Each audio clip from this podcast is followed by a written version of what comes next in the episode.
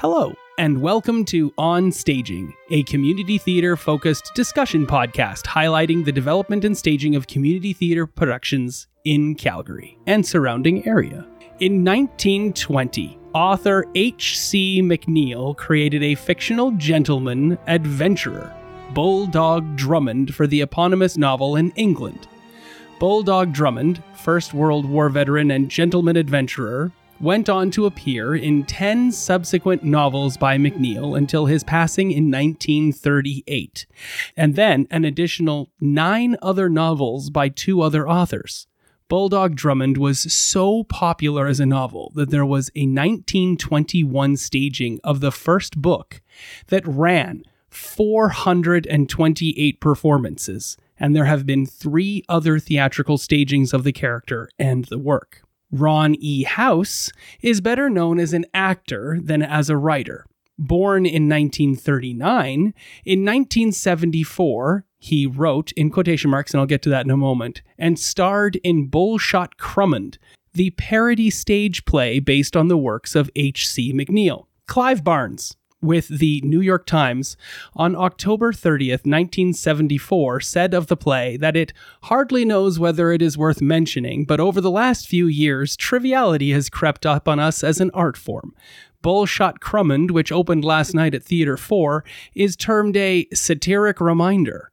A reminder it may be, satiric it is not. He says it is jokey, whimsical, and above all, trivial. The reviewer is not sure that he means this is entirely to its detriment. He laughed quite a lot at this attempt to make fun of the sophomoric but well meaning insignificance. It did have its funny moments and employed a certain amount of ingenuity in its staging, especially with flying stuffed birds. Yet the reviewer found himself wondering how it would feel if he had actually had to pay for his ticket, which was $8.50 each. The reviewer decided he would have felt depressed. That's the review from 1974.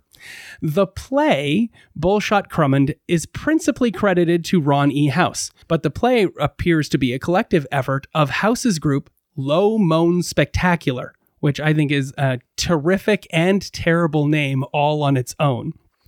And there was no director of that first staging which I think is interesting in this uh, this common day and age. But nonetheless, in this initial pro- production, there were only five performers: Ron House as the German villain Otto von Brunno, Louisa Hart as Lenya, Diz White as Rosemary Fenton, Alan Shearman as Bullshot himself, and then John Neville Andrews as all of the other characters. The only other time that I can tell that Bullshot Crummond has been performed in Calgary and surrounding area was June 4th, 1982, as part of Theatre Calgary's Midnight series. And any review or evidence thereto of that performance is lost to the annals of time and in Theatre Calgary's vaults because all they have is a run length of the production and a single production shot. In 1985, the film Bullshot was released in the US, so fully three years after Theatre Calgary put up the play. Bullshot came out, even though it was actually released in 1983 in the UK, and it starred three of the members of Low Moan Spectacular. Reviews were mixed, with Roger Ebert suggesting that Shearman, House, and White, those three that were from Low Spectacular, had been playing the characters for so long that they were too forgiving of them, and that there isn't a sense of wicked glee lurking beneath the surface of a satirical performance. Ebert gave it 1.5 stars. Rotten Tomatoes gives it 69% it does have going for it for those who may have seen the movie is the very first theatrical wide release for Billy Connolly who plays the role of Hawkeye McGillicuddy to delightful and amazing effect. And that leads us to now. Dewdney Players is putting up Bullshot Crummond, opening October 20th and running through November 4th in Okotoks. Link to tickets can be found in the show notes.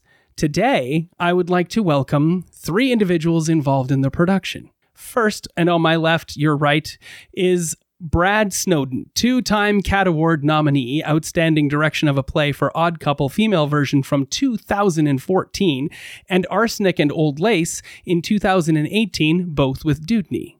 one time Cat Award nominee Kelly Kozak, the 2023 Outstanding Supporting Role for Sir Andrew Aguecheek with Dewdney Players and five time Cat Award nominee Anne Marie Cotton, 2022 nominee leading role in a play for Gideon, as well as 2016's nominee for Ensemble in Calendar Girls, and 2012 nominee for supporting actress in a play, Mrs. Darling for the Peter Pan tomime with Morpheus, 2011's leading actress in a play for Corie Bratter for Barefoot in the Park with Dewdney. Welcome all of you to the show. Hi. Thank you.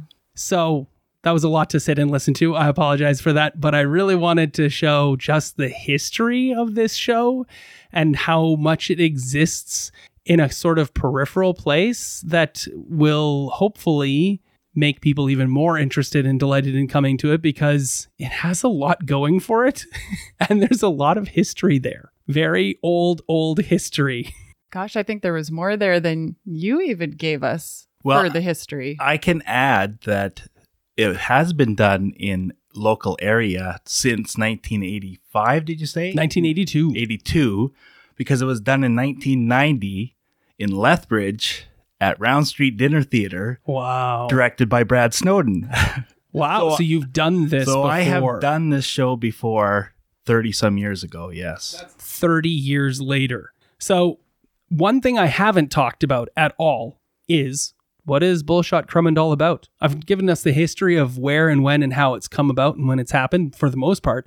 What is it about? So Bullshot Crummond, like like you said, he's a detective.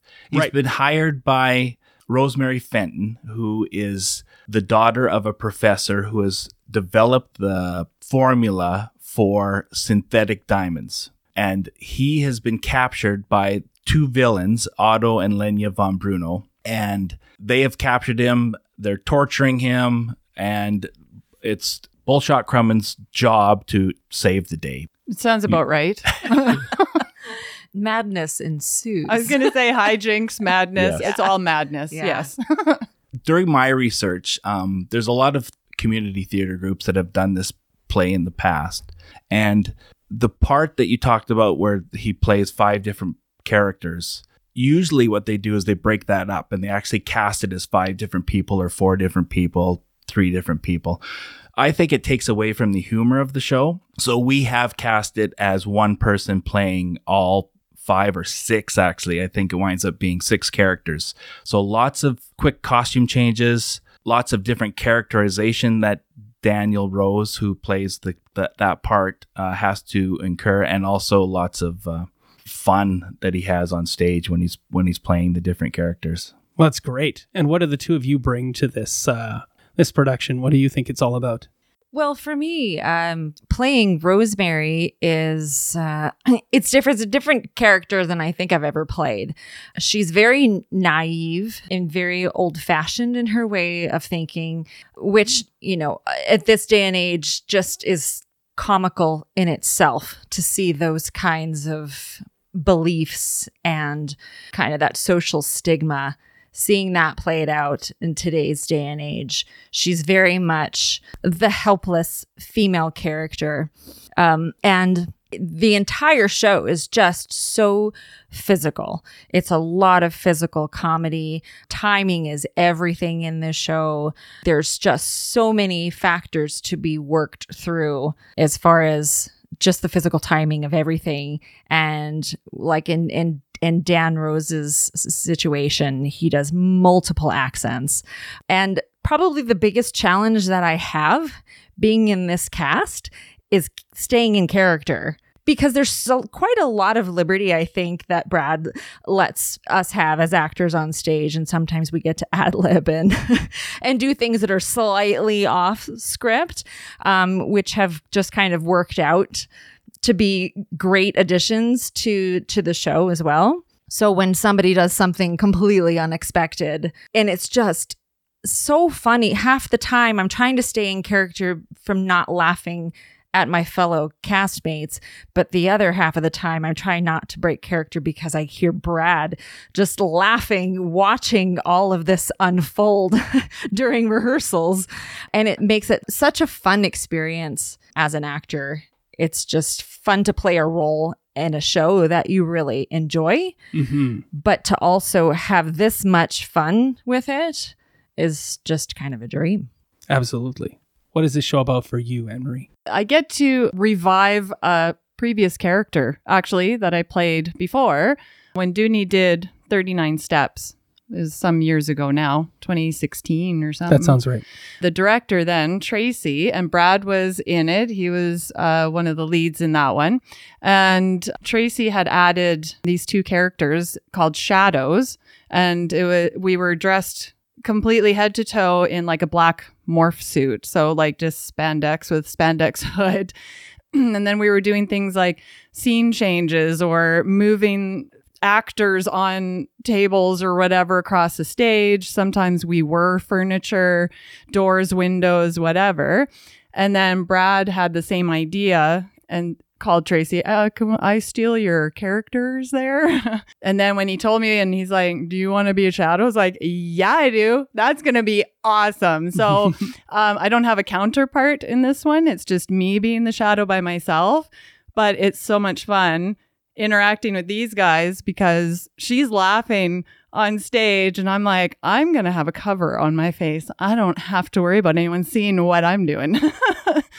so there's no lines. I have no lines, but I'm interacting with everybody Mhm. at some point, either you know, uh, handing them things. Sometimes the actors acknowledge that I'm there, and sometimes it's like I'm not there at all. So that's a whole interesting thing to be able to play and just kind of figure out how can I make the shadow be something, even though it's kind of quote unquote nothing. Right. But it's, I, we're having such a great time being able to, like Brad said, he, like, he lets us do kind of whatever and then says maybe you shouldn't do that or no do that but more make it bigger or whatever so working with somebody who's like yeah just helping to direct that energy and that's such a great place to be like when you're on stage right you get Mhm. to play more and be able to create this whole show with everybody it's awesome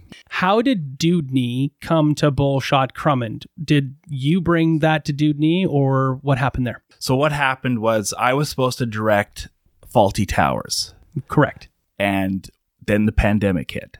So that got put on hold. And then when we sort of came out of the pandemic and everybody could sort of get together again, we couldn't get the rights to Fawlty Towers. So the board said to me, Is there anything else you want to direct? So I went home and searched through all my scripts and I found this copy of Bullshot Crummond with all my director's notes in it. I thought, oh, this is kind of interesting. I'll give it a read because I don't really remember too much about it, except for I remember it was humorous.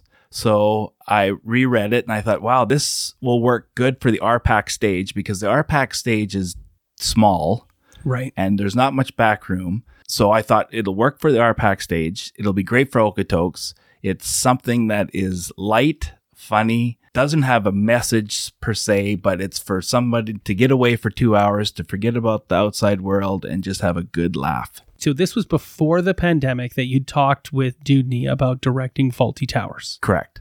And so when was it that you went home and went through your scripts to find Bullshot? because we, we were going to order scripts for Fawlty Towers. Right. So it was coming out of the pandemic. So that would have been about, I want to say, Are we even out of the pandemic? I don't even know. Yeah. So about a year of- ago? Yeah, about a year ago. And then Ed Sands, who is uh, on the board, he said, we can't get the rights anymore. We, we can't do Faulty Towers. And I said, oh, well, what am I going to do? so, so he goes, is there anything else you want to direct? And Was that in a phone call, a in-person that was face-to-face in meeting? our Zoom calls that we had at that time. So, because I was on the board probably three years ago, and right during the pandemic, so all of our call or all of our meetings went to Zoom meetings, Right. And so we got very good at communicating through Zoom meetings. So that's how I got the information was through a Zoom call that we can't do it. Is there anything else you want to direct? So Right. I went home. You were already home. I was already home. Yeah, Yeah. So I guess I didn't go home. And so you think that's about a year ago. maybe even longer, year, year and a half ago, I would say. Oh wow. Okay. Yeah. So then did you start putting together a production team at that time? Did you or did you rely and lean on more on Dewdney to get that those people put together for you? relied a lot on Dewdney because we have a core group of people that that are always costume, always. We have a select few stage managers. Lighting design is usually the director and the stage manager together. We sort of put something together and then talk to the RPAC when we get into the Right. the venue. We really only have three producers in Dewdney. Um, so so Jane was available. Um, so Jane Platt, she's the producer. We just started going from there. Great. So you started thinking, and you and Dewdney worked together to put together the producer, Jane, get your Yep. stage manager together. Was there a production meeting before you did casting? I met with Jane. Um, we didn't have a stage manager at that point. We were looking. And then I got together. I just talked to the board and said, I'd like to do auditions at this time. And, uh, And when did that happen? June. So it was quite a while ago. Wow. Yeah. End of, end of June is when we had auditions. And Okay. then I had it cast by, I want to say the first week of July. Well, that's awesome. How many days were auditions though? Auditions were three days and then I had callbacks. Oh wow, So probably over two weeks. that's was the- intense. was the entire um, was it just w- you, or was Jane there as well? Who Jane was in there. on auditions? Yeah, myself and Jane. Okay. And you had lots of people. It seemed We- like there was a really good number of people coming out for auditions. I was actually really surprised at how many people we got out for auditions. It's hit and miss in Okotoks. right. And coming out of a pandemic, that was my first go at actually directing since the pandemic. I've been in two shows, um, serial vendors for Dewdney and also 12th Night. Um, so I'm not sure how many people actually auditioned for those shows, but we had quite a number show up, including some new people, which is always awesome. That's amazing. Awesome to see. So Um, funny. I've talked to FRC, I've talked to Swamp Donkey, all different community theater companies in the area. All of them have had much larger numbers in auditions than they were expecting Mhm. uh, coming out of the pandemic. Like we're talking for Swamp Donkey, 50% more people than they expected to get. And even FRC got more people than they thought they would. So to see you guys also getting more Yeah. people that kind of fits into alignment with people want to get back out on stage again. The ones that are hungry for it are really hungry for it. But to the same end, it sounds as exactly like what's happened with you guys. There's not a lot of production people that you're having some trouble making sure that those production roles are filled and you're relying on a set crew and a set cabal that kind of takes those those uh, hats and does them for that show. Yeah, I think in Dewdney we've always had problems getting the the backstage production crew side of things. Yep. We wind up relying on a lot of the same people to do the, the same jobs, which is awesome because because they're great and they're great at what they do. What they do me? Yep. yeah, what they Dewdney. But getting new actors out for for this was was great to see. We I bet you out of all the people that auditioned, we probably had I want to say nine new people that I had never That's seen awesome. before. So That's wonderful, especially Yep. for a limited show like this that has maybe five performers and a person in a morph suit. yeah. So, did Anne Marie, were you part of the audition process or did they talk to you outside of that in regards to this kind of unnamed named character? Brad didn't tell me about the idea of being the shadow until my audition slot.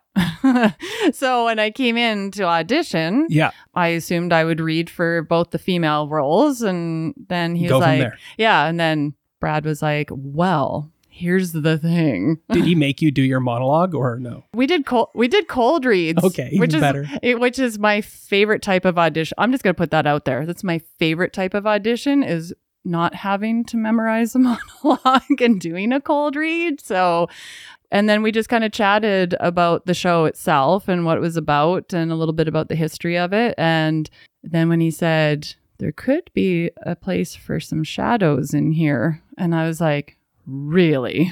I love that. I would love to do it again. So, so yeah, when he emailed me and said, so you can either be the stage manager or you can be the shadow.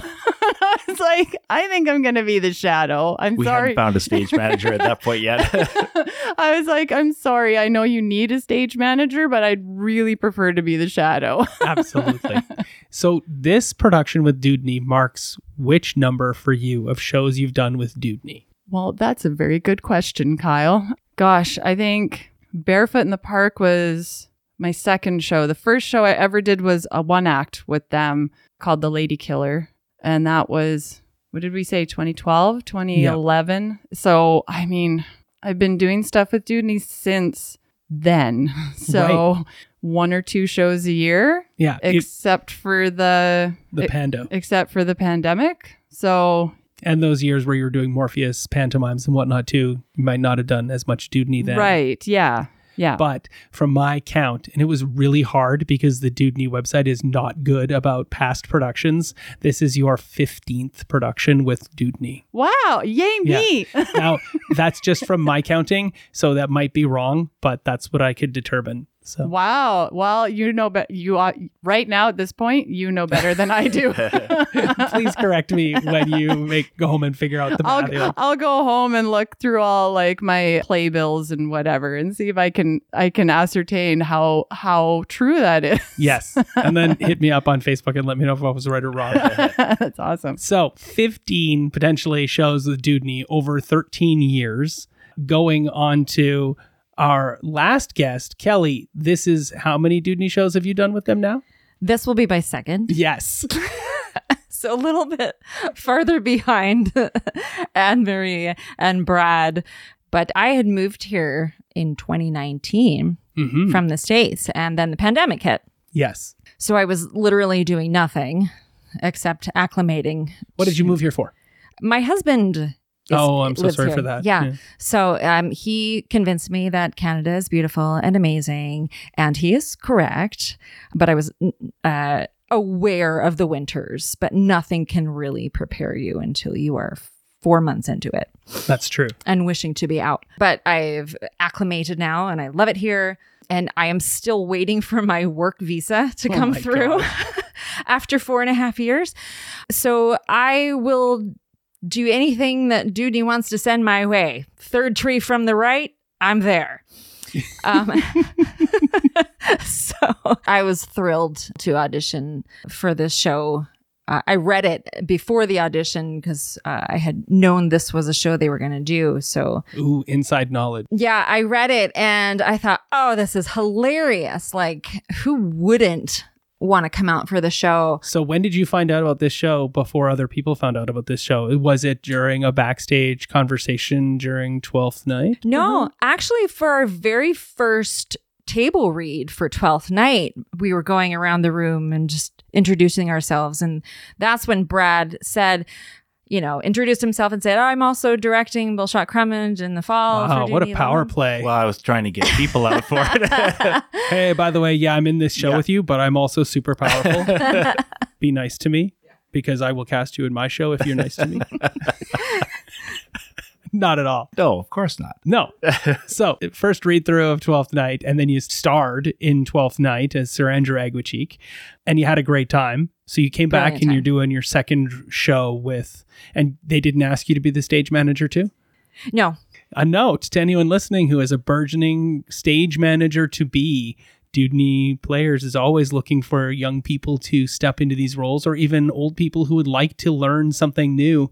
Stage manager is a very valuable, important, necessary show position, and you get to see the production every single night, which is kind of a cool thing to do because as a theater person myself, every show is different for good or ill. So, one of my big questions I always like to ask, and it's about Bullshot Crummond, and that is what questions do you want the audiences asking themselves after the play is done? What should they walk away with thinking about in forms of questions? How will this show have changed them in some way? Because that is really what, at the end of the day, what theater does. It changes you. That's a good question. And I've kind of thought about this. What would you take away from this show? There's not really a message to the show. I think when you go away and you're having a drink with your friend in, in the pub after, and you think about how funny it was. And you know how people talk about, oh, do you remember that one scene in that one movie or that one play where these two characters did this and it was so funny? I want people to go away reliving the antics that they've seen in this show. Right. I think that's the big takeaway from this show that I think people are going to get is they're going to go away and maybe laugh three weeks later as they think back, oh, that scene was funny or that bit was funny. There's lots of funny bits in this show. Yes. We- We've we've changed it a, a bit because when I first did this show, I tried to make the characters true to life. So they were very believable. The situations were believable. And just the situation and the, the writing was the comedy in it. Where this one, I've taken an approach of cartoon. I want it to be more like a cartoon that you're you're watching rather than an actual true to life scene, I guess. It's very cartoonish or animated when you see this show. We don't really have a set. It's very much cartoon cutouts and props are very larger than life. I'd like the audience to feel like they're watching a cartoon rather than an actual live show. Everything I saw about it immediately drew me right back to um, Dudley Do Right and Snidely Whiplash. And it's very interesting how none of the reviews and none of the articles I read about it said anything about these two characters. I know.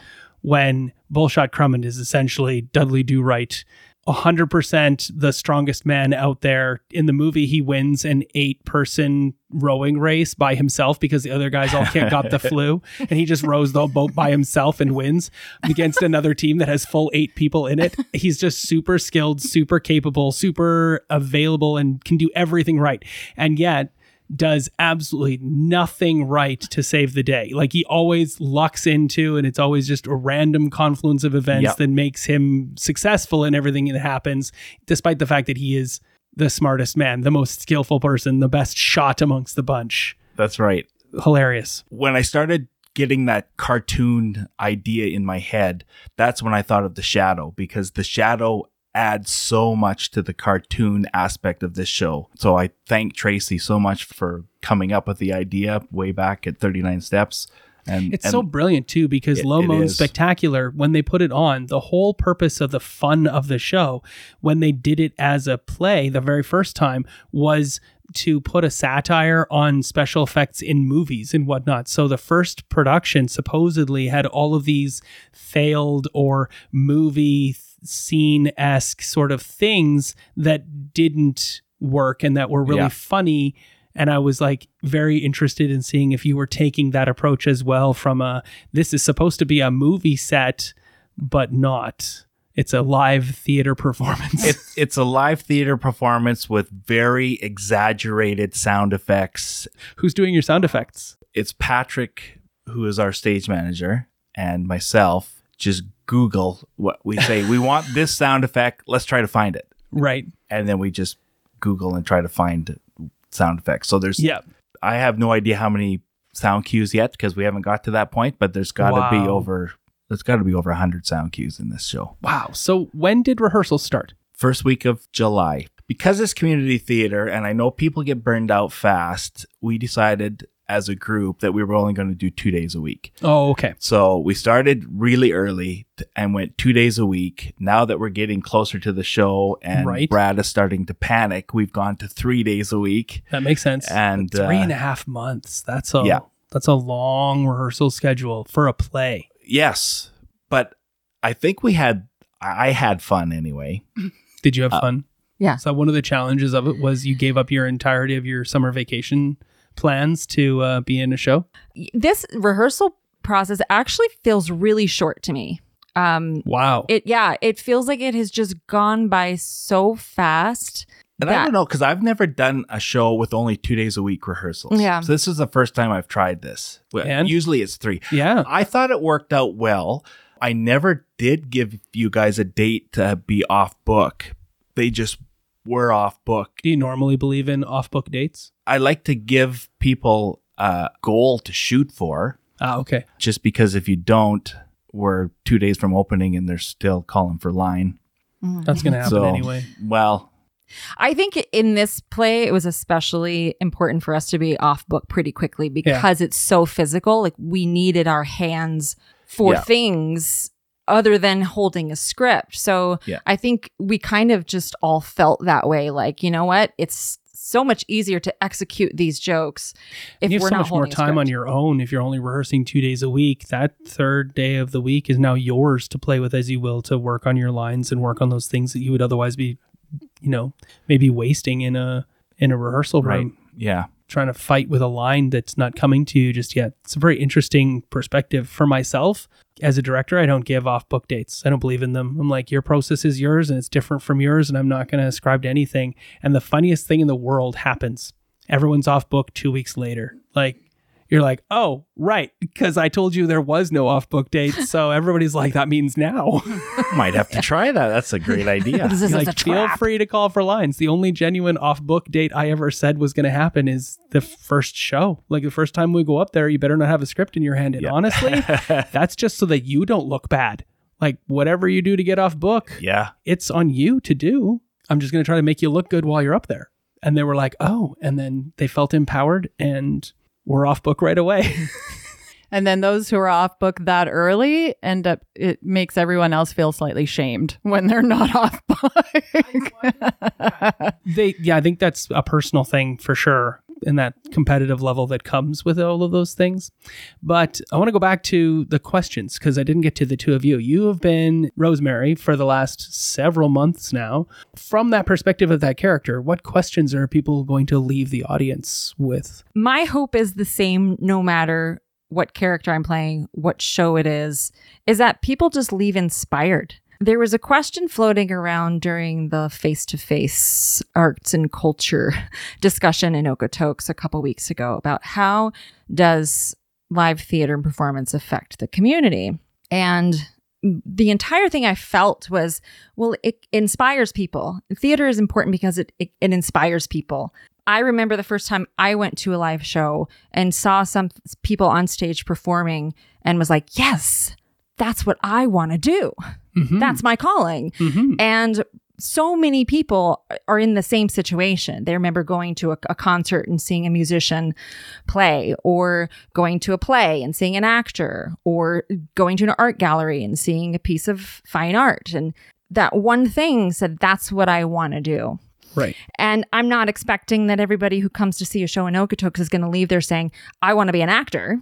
But maybe it might inspire them in some facet, either to be involved in a community theater or go see more theater or um, support theater in other ways. Maybe this show will inspire somebody who is a baby boomer. It's like, I'm going to go look through all my old photo albums because this brings back so many memories of when I was growing up and the fashion and the music and whatever it may be.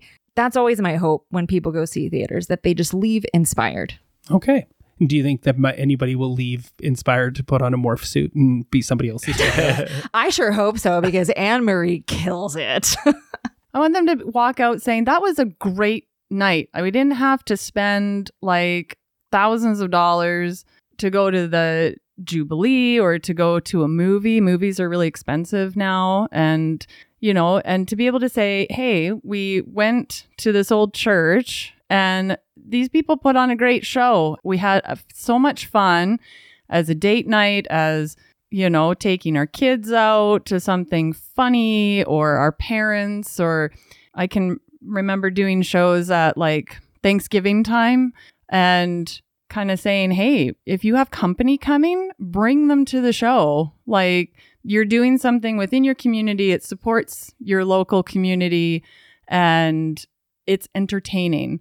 And I just want people to walk away and be kind of surprised. That was better than I thought it was going to be. Or I didn't know like we had these kind of people here. And maybe a business will say, Hey, I got an idea. Like that prop was amazing. Where'd you guys get it? Like, I'm going to use that as a promotional tool in my store or whatever. You know what I mean? Maybe like that kind of plays off what you were saying about being inspired, right?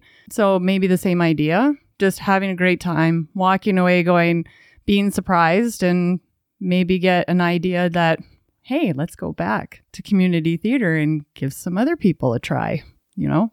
That's awesome. So, 30 years later, you're doing this show again. It's not for a dinner theater this time. Everyone's in pews at church. And so, it's a little bit different. So take that with a grain of salt. But what would present day Brad go back and tell 30 years earlier Brad? About the show that you have learned as a more seasoned director, as a more capable eye, and a person with a great deal more acuity and knowledge from the things you've done since? I would go back to young Brad and say, have more fun. This show is so you wouldn't fun. have said like buy Bitcoin, like you, like well, no, you know what? I don't still don't understand Bitcoin. So you don't need to.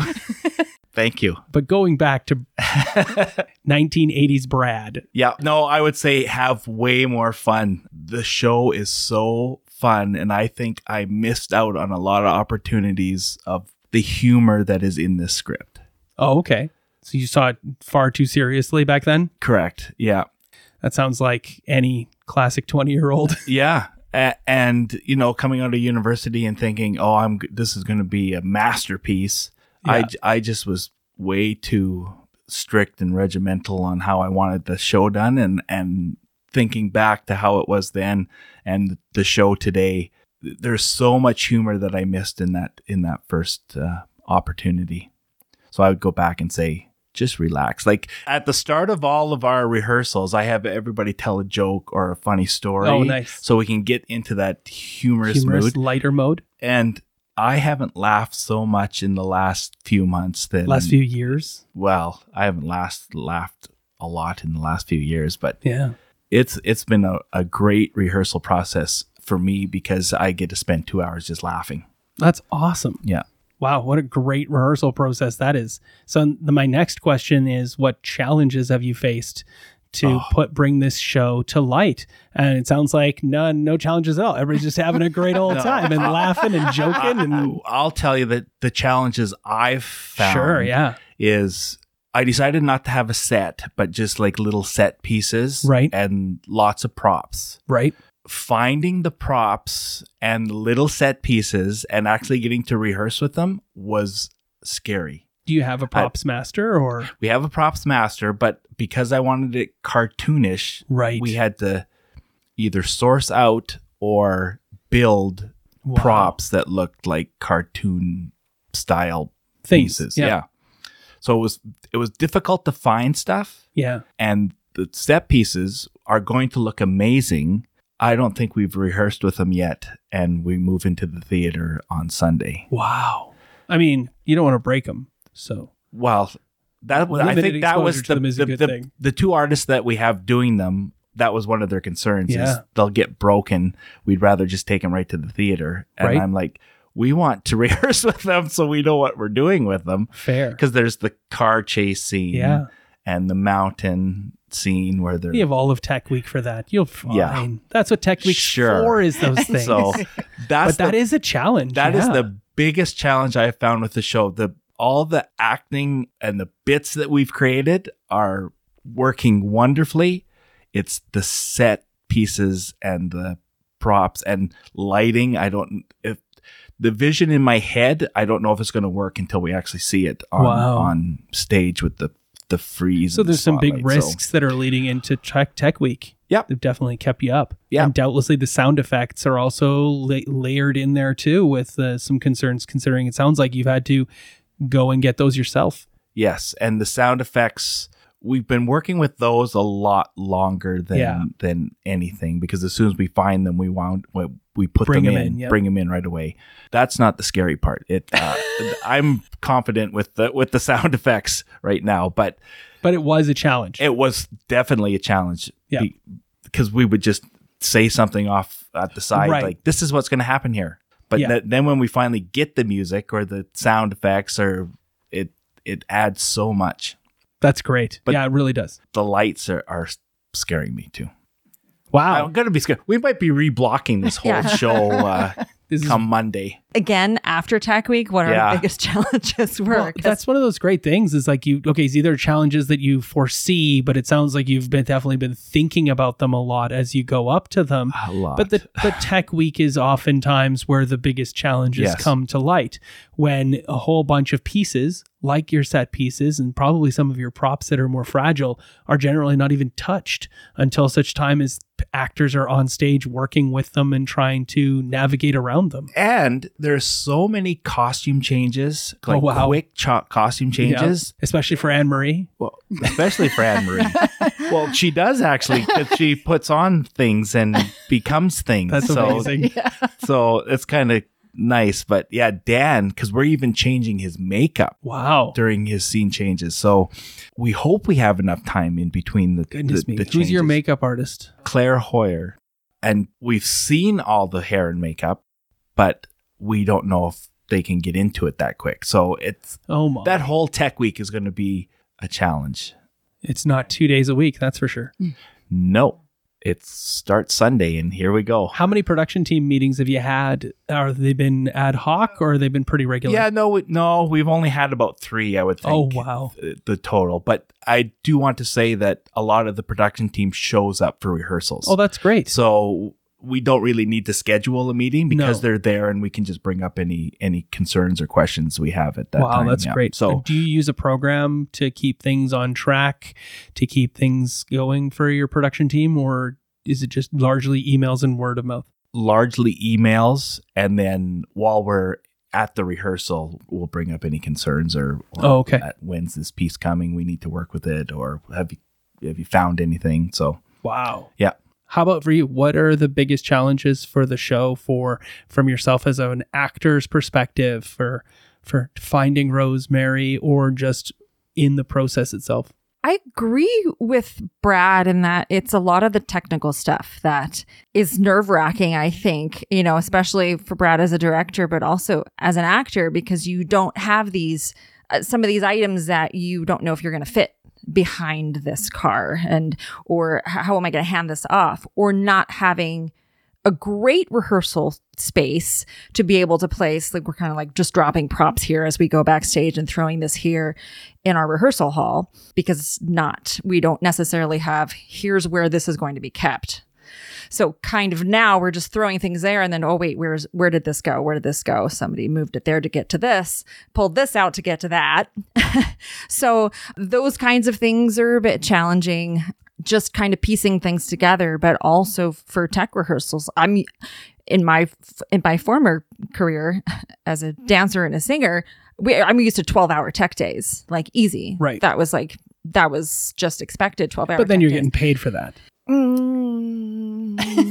What the heck? No one should ever. How can they?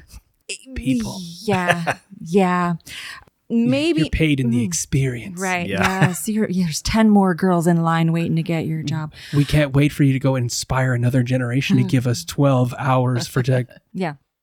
So i- i- yes and no. It was part of our contract Right. that we were already paid to be there Right. in those tech rehearsals for Yeah. that period of time. But the, also a lot of those shows that I was in was far less technical than this show as far Oh, wow. as ti- ti- timing. Like Yeah. ti- timing is everything in the show. So the Lights timing's been one of the elements for you. Is It's been fine in rehearsals. It's just like, Mhm. well, we kind of just kind of get through what we need to get through in rehearsals and we'll figure it out once we get in the actual space with the actual lighting and the actual proper set. set piece location, and yeah but that's exciting to me like i love tech week i Mhm. love tech week i could be in rehearsal all day every day tech week all day every day. Apparently, Like, 12 hours. yeah and i'm like oh wait i have to go home now oh man but that's the exciting part to me is that problem solving Right. working those details out Right.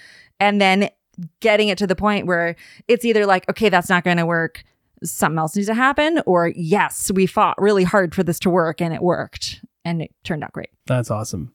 Challenges for the shadow. because the shadow isn't written into the script like the shadow doesn't exist in the script it's something that was kind of born out of what tracy's imagination was and then what brad's imagination is in terms of oh there's all these parts i can put the shadow so i mean there's always the challenge of creating the part like where Right. can you be what can you have in your hand what kind of prop can you you know and it was like oh like i can be the radio i can be a converse force field i can be a road like You're all of the special effects in the movie.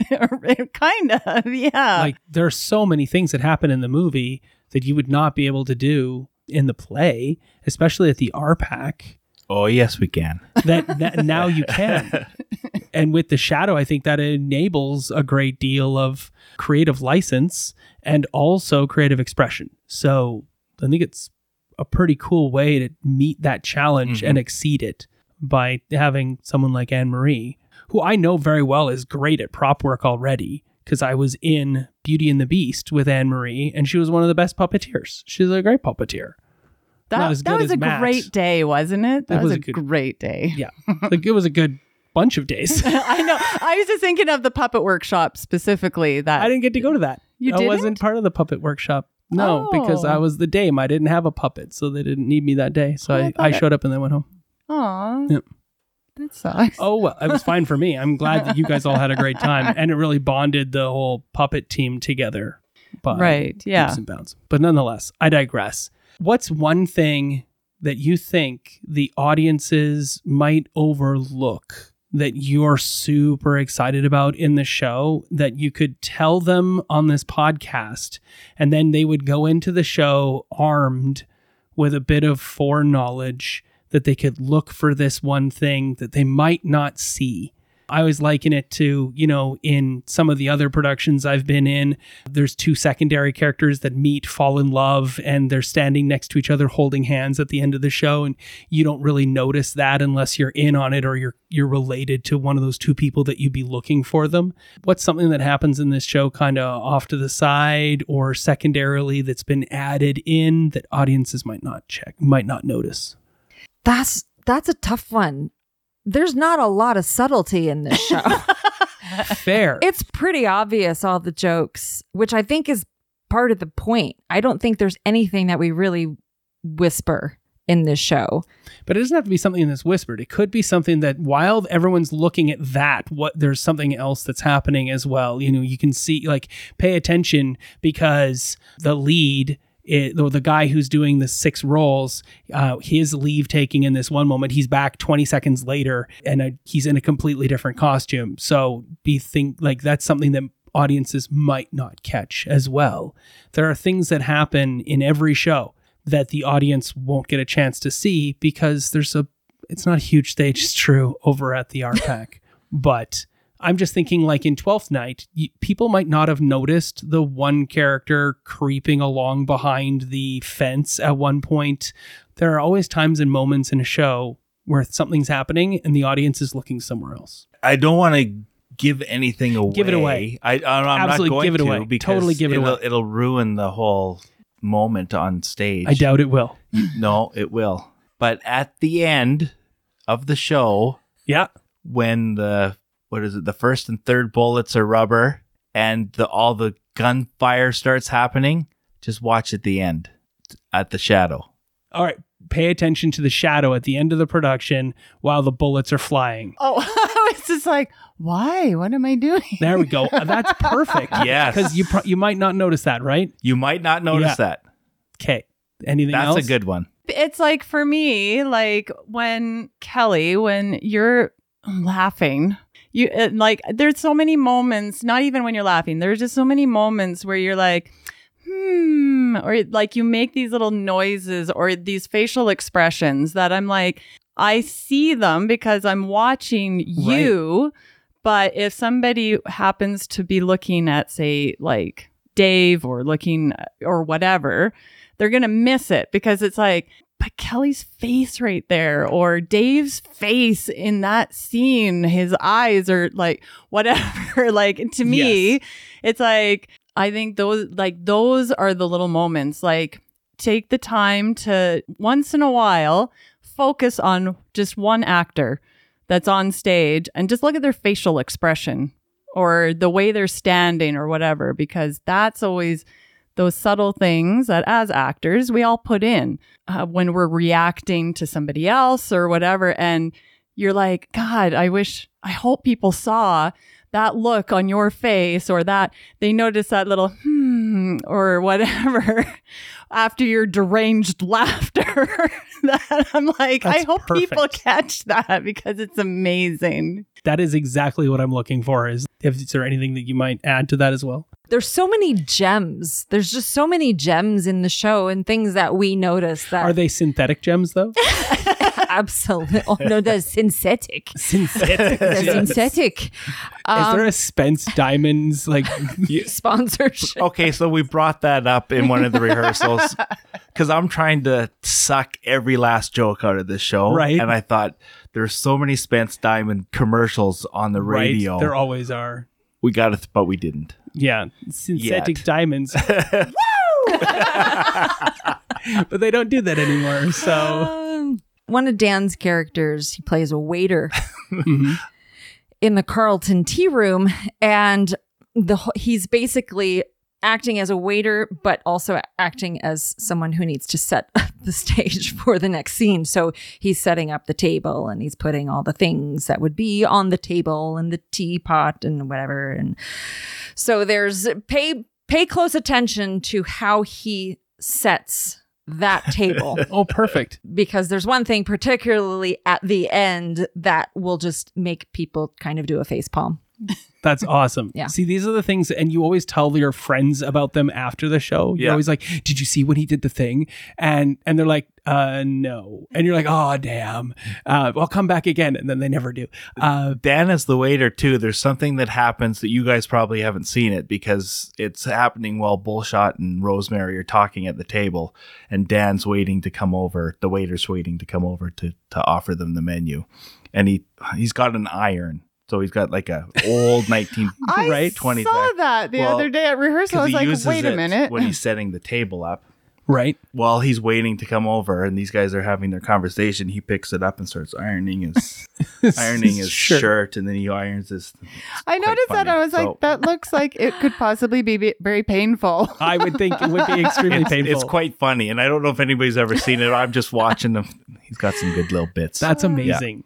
I think people just have to come and see the show twice just so you can catch all of the things that we're doing. That Sometimes it great. happens so fast. Sometimes, it, and that's just the way it is. There's so much happening. It happens so fast. And then you'll sit there with your friends afterwards going, well, did you see? Well, no, but because during that I was watching that person do this and, and, you know, the shadow was just standing there. I was expecting them to do something and they're just standing there and it's annoying or whatever. Right. Like this is one of those shows. And I'm like, you might just have to come twice and come check it out again. And even last night at rehearsal, when we're still adding jokes, last night during notes, Brad says, "I feel like we're we're missing a joke here. I feel like there could be a joke here that we're missing." And then he explained what he was thinking, Yeah. and then he says, "Is that? Do you think that's too much?" And then we all at the same time said, "No."